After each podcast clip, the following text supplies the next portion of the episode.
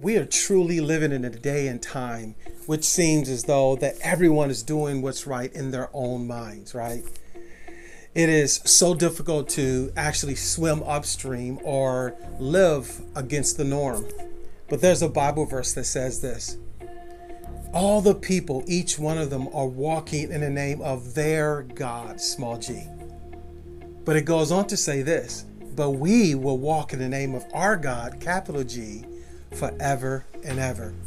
Today, I just want to encourage you no matter how difficult and how dark this world seems to be right now, that it seems as though we're all swimming against uh, the norm or swimming upstream, right?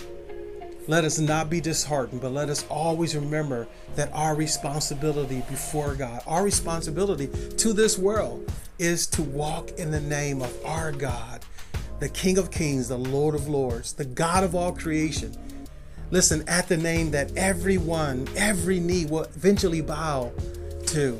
That is the God in which we are walking in his name for.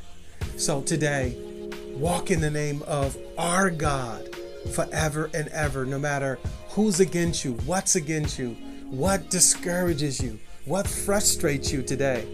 Walk in the name of our God forever and ever and ever. And this is what the world needs from us like never before.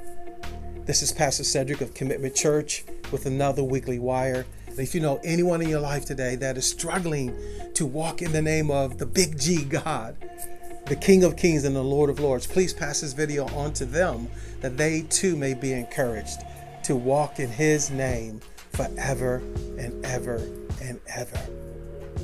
And as always, don't forget to visit our website at loveallnations.org. That is loveallnations.org. May God bless you.